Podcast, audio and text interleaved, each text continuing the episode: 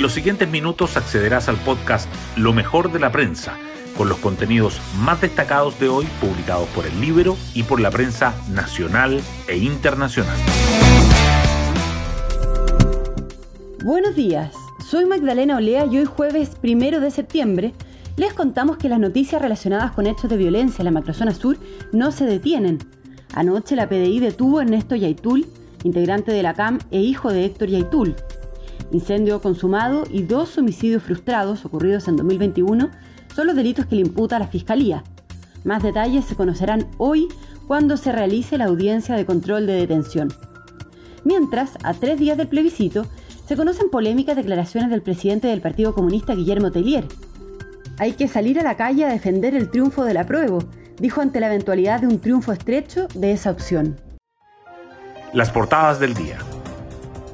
El desempeño de la economía se toma los titulares principales de los diarios. El Mercurio dice que el fuerte retroceso de los sectores clave confirma una desaceleración que empeoraría en los próximos meses, mientras que el diario financiero agrega que con cifras de julio ratifican la debilidad y le abre la puerta a un agosto con números rojos. La tercera señala que los expertos estiman que el PIB tendencial de 1,9% para 2023 y el gasto fiscal podría crecer hasta 2,5%.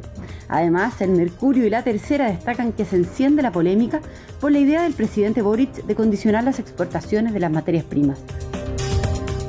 Las informaciones relacionadas con la violencia en la macrozona sur también sigue presente. La tercera abre con que el gobierno se querella por el ataque en Contulmo en medio de tensión con la Armada por su rol en el Estado y el Mercurio en su foto principal informa que vandalizan los monumentos de Gabriela Mistral en Paiguano. Los preparativos del plebiscito también sobresalen. El Mercurio resalta que Guillermo Tellier llama a salir a la calle a defender el triunfo de la prueba ante un estrecho cómputo. La tercera subraya que los locales de votación ya ajustan los preparativos y las puestas en escena que proyectan los partidos para la noche del referéndum. El Mercurio destaca además que la ONU ratifica que son creíbles las denuncias contra China por violaciones a los derechos humanos en Tianjin, que el Senado posterga por cuarta vez el debate en sala de la amnistía a los presos del estallido y que la autoridad ambiental refuta las cifras de la Tsunami sobre el rechazo de los proyectos mineros.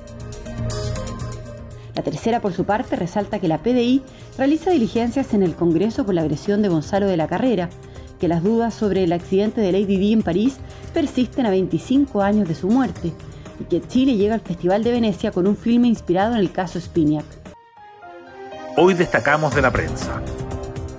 Las cifras sectoriales de julio ratifican la debilidad de la economía y le abre la puerta a un segundo semestre con números rojos.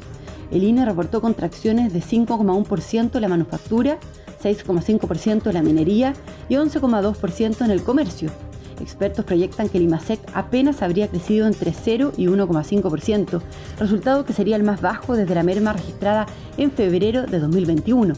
Prevén además que julio será el último mes con cifras positivas del año.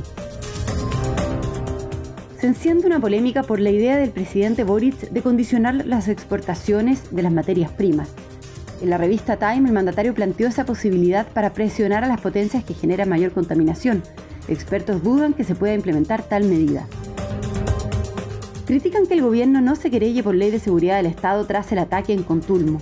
El Ministerio del Interior decidió no invocar una legislación especial y querellarse por robo, incendio y homicidio calificado frustrado, entre otros delitos comunes. Por otra parte, la PDI arrestó ayer en Tirúa al hijo de Héctor Yaitul, Ernesto, de 26 años, y a otros tres integrantes de la CAM.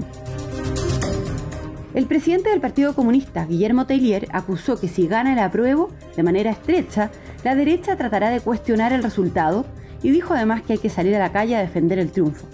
En tanto, el ministro Giorgio Jackson afirmó que tenemos que evitar que se transforme en una idea de que hay vencedores y vencidos. Y nos vamos con el postre del día. Cristian Garín y Alejandro Davilo se despiden de Nueva York en la segunda ronda del último Grand Slam del año, Garín cayó ante el australiano Alex de Miñaur, 20 del ranking mundial, y puso en duda la continuidad de su entrenador. Tabilo, en tanto, no pudo con el estadounidense Jeffrey Wolf. Bueno, yo me despido, espero que tengan un muy buen día jueves y nos volvemos a encontrar mañana en un nuevo podcast, Lo mejor de la prensa. 嗯。